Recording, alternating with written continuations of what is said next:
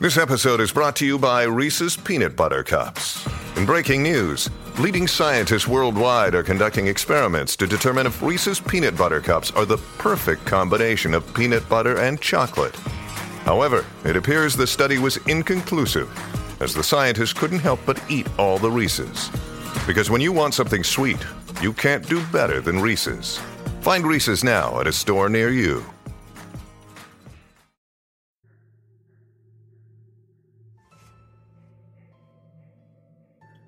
I never wanted to go on that stupid hike in the first place. Yet there I was, allegedly enjoying nature and getting healthy exercise while hiking from cabin to cabin in the Norwegian mountains with the devil spawn otherwise known as my class. Woohoo, right? For a misanthropic misfit like myself, it was a nightmare. Within half an hour of walking on the uneven path over the heather, I was at the back of the group. Hey man, how's it going there? Niles, the teacher, asked in a cheery tone. It's fucking amazing, I growled. In spite of the cool wind, sweat was beating on my forehead, and my breath was growing short. I glared at Peter and John, who were bouncing along at the front of the group. Of course, the most popular guys in my class would also be the best hikers. They're a bunch of assholes. So, Anders, do you go hiking often? Do I go hiking often? I said. Uh, look at me, Teach. Do I look like I fucking go hiking often? I gestured to my pudgy body, glaring at him. Clearly flustered, he changed the topic. Well then, what do you like to do? Computer stuff, I answered curtly. So, this is temporary or you gonna try to make awkward small talk the whole time?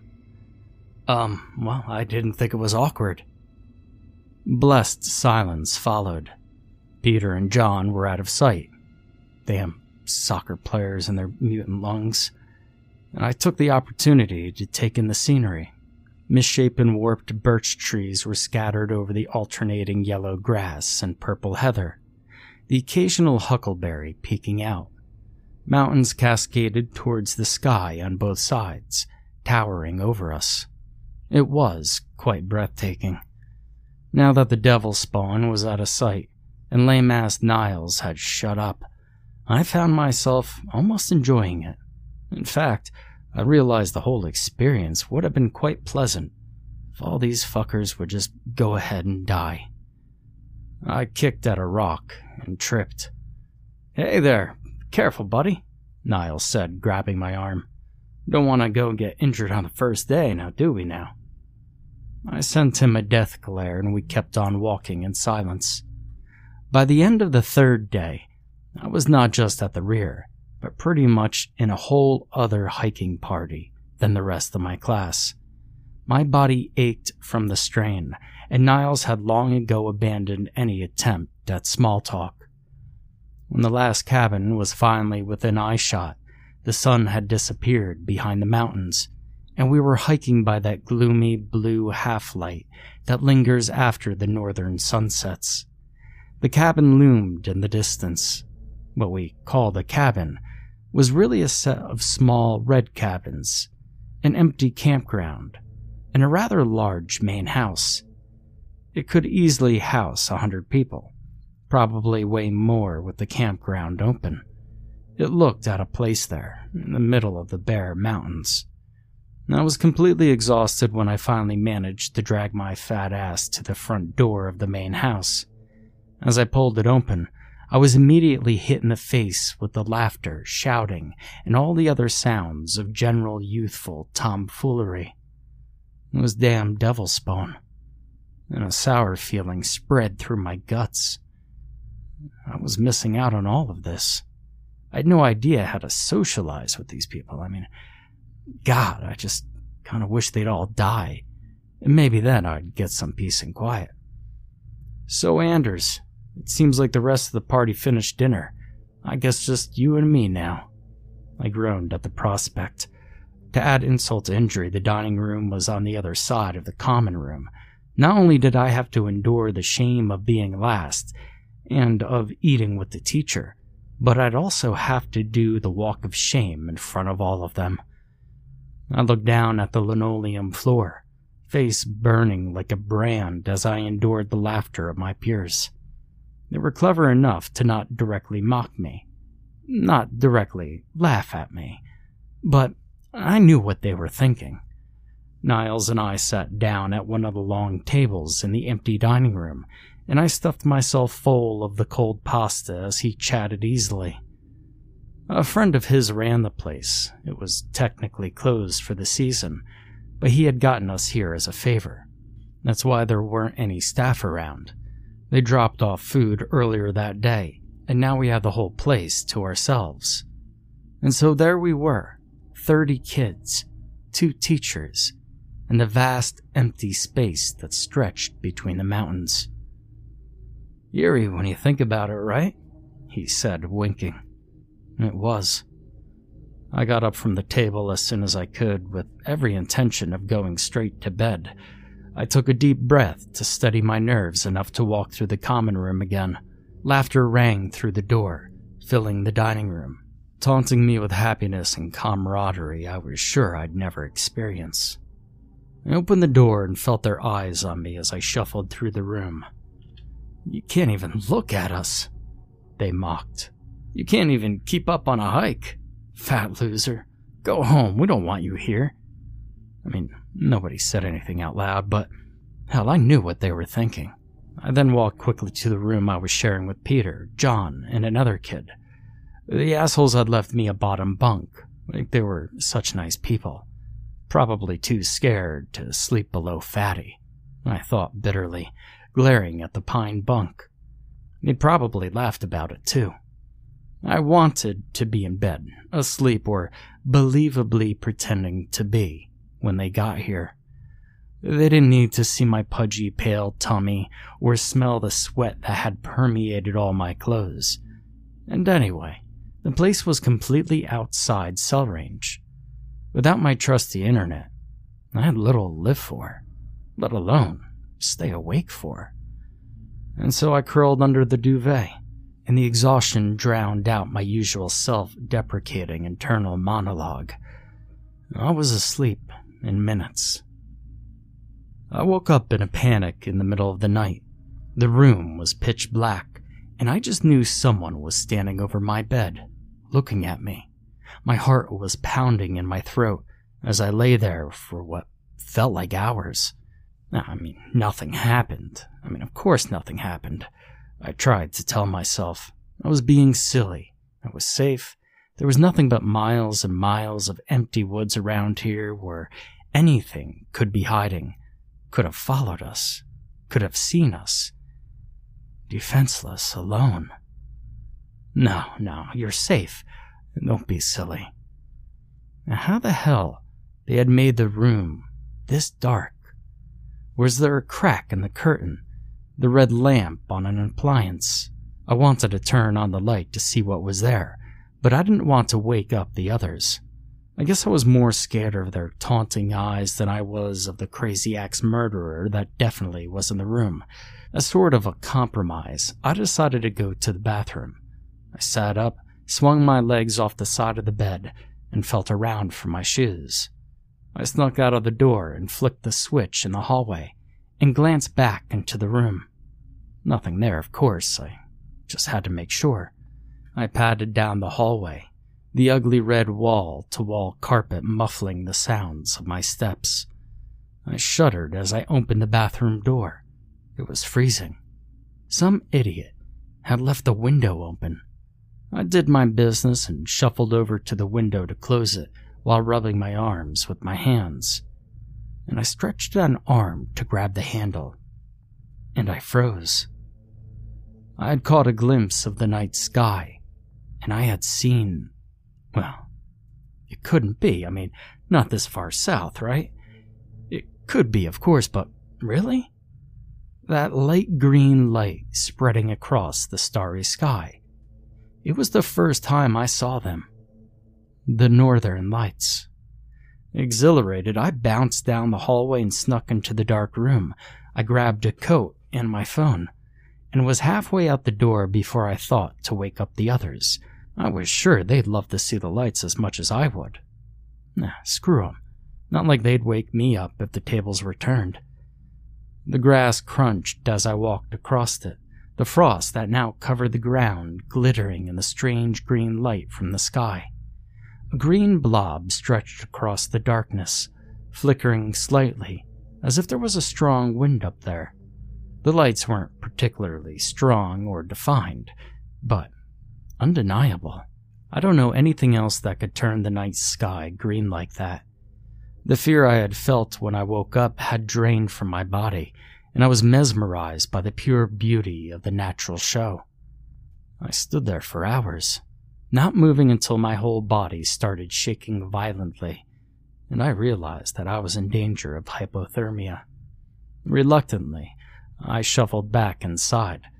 My eyes had adjusted to the darkness outside, so I snuck down the hallway without turning the lights on. I didn't want the grim fluorescent light burning out the beautiful memory of the aurora. The little light on my phone was enough to identify my room. I paused outside the door, sighing, and quickly slipped inside. I curled up under the warm duvet and quickly fell asleep. I woke up, stretched my arms over my head, and yawned loudly. I groped around the floor for my phone and closed one eye as the bright screen blinded me. 1037. Immediately, I was wide awake. Shit.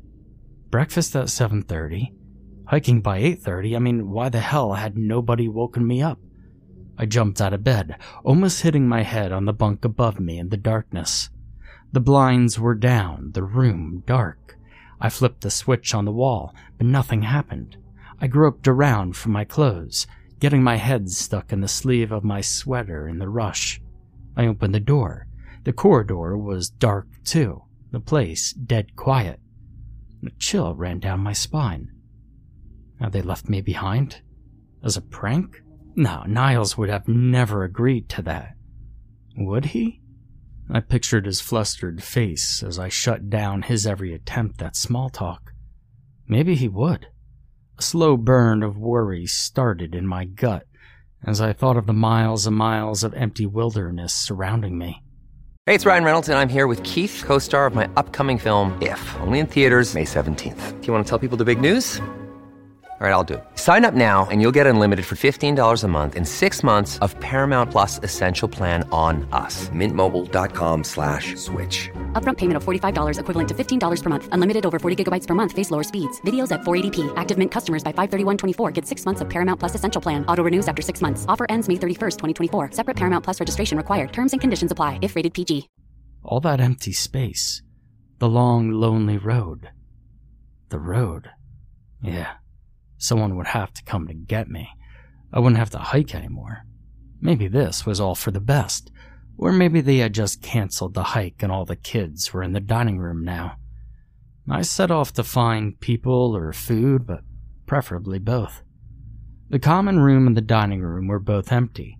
They looked so much bigger today when it was just me and them. Breakfast was clearly over, but I was hungry. I crossed my fingers that I'd find some leftovers in the kitchen. I pushed open the door with the staff only sign, shuffled across the linoleum floor, and opened the fridge. A big smile spread across my face as I took in the sight in front of me. Is there anything more beautiful than a fully stocked fridge? So I made myself a sandwich and munched on it while trying to decide what to do next. When I went to make the second one, I realized that there was really too much food left over. This was enough food to feed 30 kids and then some. Hadn't anyone else eaten? And the uneasy feeling came back. Why would they have left without food? Had something happened? Again, the image of the vast heather, the lonely road, the cabin that looked like it had been copy pasted into the wilderness. Anything could be hiding out there. In the mountains, in the rooms. Oh, yeah. The rooms. There were so many empty rooms, empty cabins, closed doors, closed doors with God knows what behind them. I should have checked the rooms. I mean, why hadn't that been my first move? And then panic spread again, and I knew I had to do something before I was completely paralyzed by it. I took a deep breath, got to my feet, and left the kitchen. My footsteps rang through the cavernous dining room. My heart was pounding in my throat when I snuck down the long hallway, past door after door. The only light what seeped in from the window at the far end. The gloomy sky outside did little to provide light, and less to assuage my fears. I stopped in front of my room. It felt like a safe place to start. I pushed the handle and the door slid open without a sound. The blinds kept the room completely dark, and I crossed the room in two long strides and groped around for the string. I tugged at it and jumped slightly as the sound of the curtain rolling up rang through the room. I turned around, and to my great surprise, found Peter sleeping peacefully in his bed. Relief flooded through me. I wasn't alone. Peter, I croaked. I cleared my throat.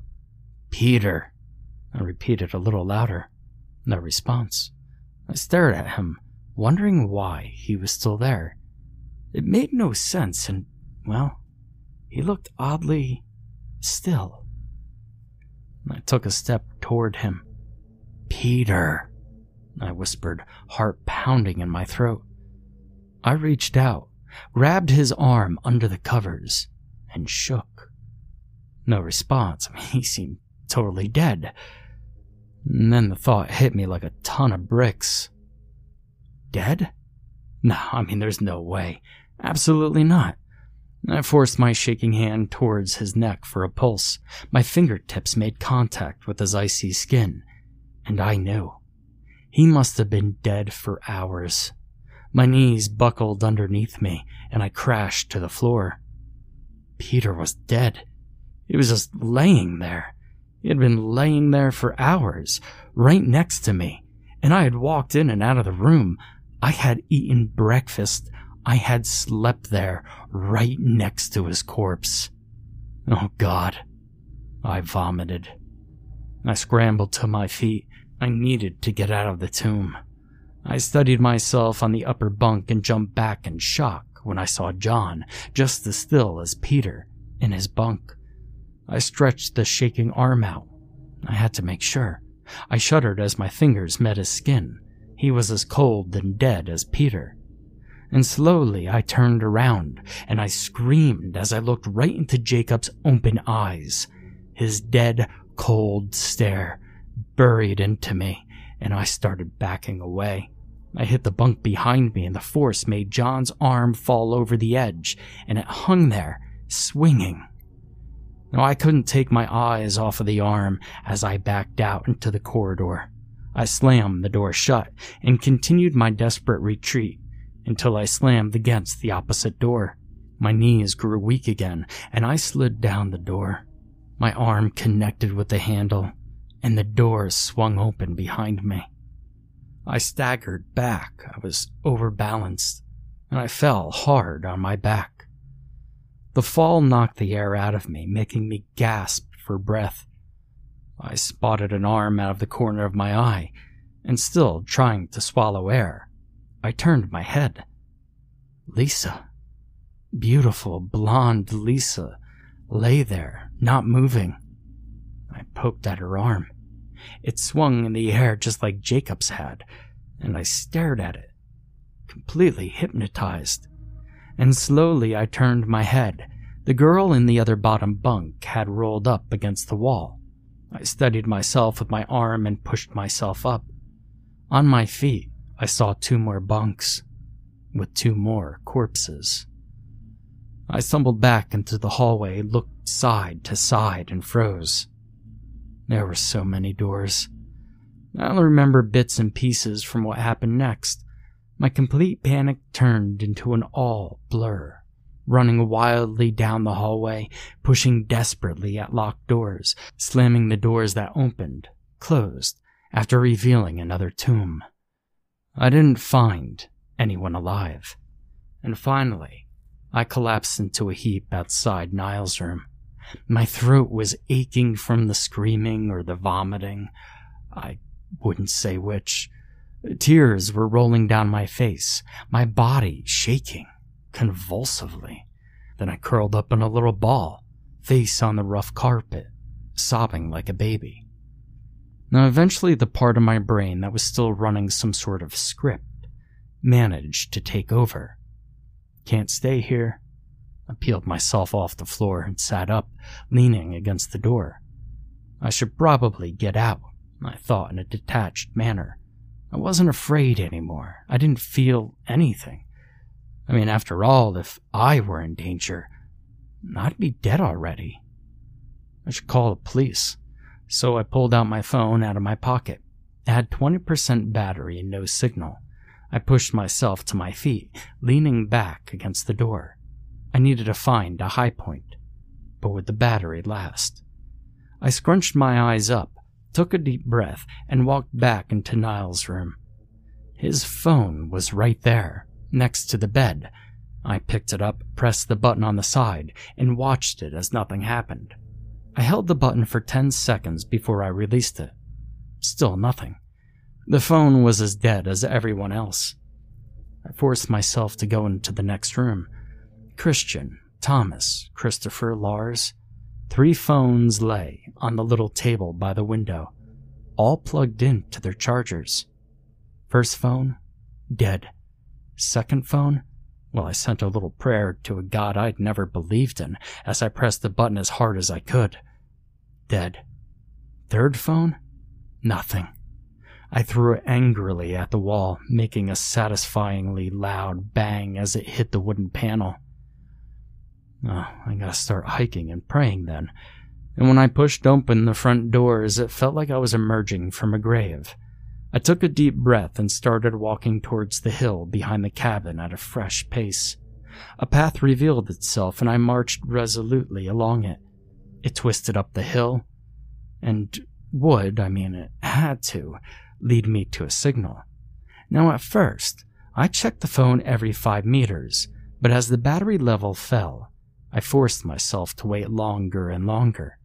The path twisted between small pine trees, back and forth across the hill. My face burned with exhaustion and frustration. Every time I checked the phone, the battery was a little bit lower. At 15%, the phone sent an angry message. Do you want to turn on battery saving? Fuck yeah, I do. 11%, 8%, 5%, and the screen dimmed the lights. A raindrop fell on the screen. Or was it sweat? 4%, 3%, 2%. A single bar blinked, and I screamed. With shaking hands, I pressed 112 and waited, praying.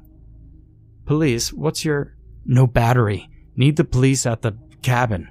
They're dead. They're all dead. I need help. Please. The line went oddly quiet, and I lowered my hand to see the black screen. I hovered my thumb over the power button for a moment before I pressed it. That stupid opening graphic flashed across the screen, and I frantically typed in my PIN, pressed the phone icon, and watched in disbelief as the screen turned black again. I stared at it until the cold wind made me shudder. I was soaked with sweat, exhausted, and utterly freezing. Only then did it occur to me to wonder why they were dead. Now, I mean, you would think that would be the first thing on my mind, but for some reason it wasn't. But up here on the narrow path between the dark fir trees, my last avenue of communication gone, did I ask the question What happened? Serial killer? No, I mean, why would I be alive? Poisoned food? Again, why would I be alive? They looked like they had died peacefully in their sleep. Airborne poison? Carbon monoxide? Hell, that made sense. I mean, you hear these horror stories. Busted heater, family dead. Why not school class? And I'd spent hours outside in the fresh air last night. I turned around. In front of me, a gap in the pine trees revealed a perfect view of the field and the cabin below, shattering my rational explanation. Because down there, in the heather and fields that surrounded the huts, was a perfect circle of brown dead heather and grass. The main building sat at the edge. The spot where I had been standing last night was right outside it. The police were there when I got back down. Later, the deaths were ruled accidental carbon monoxide poisoning. I was told to let it go when I asked about the circle. And the northern lights? They hadn't been visible anywhere over mainland Norway for weeks.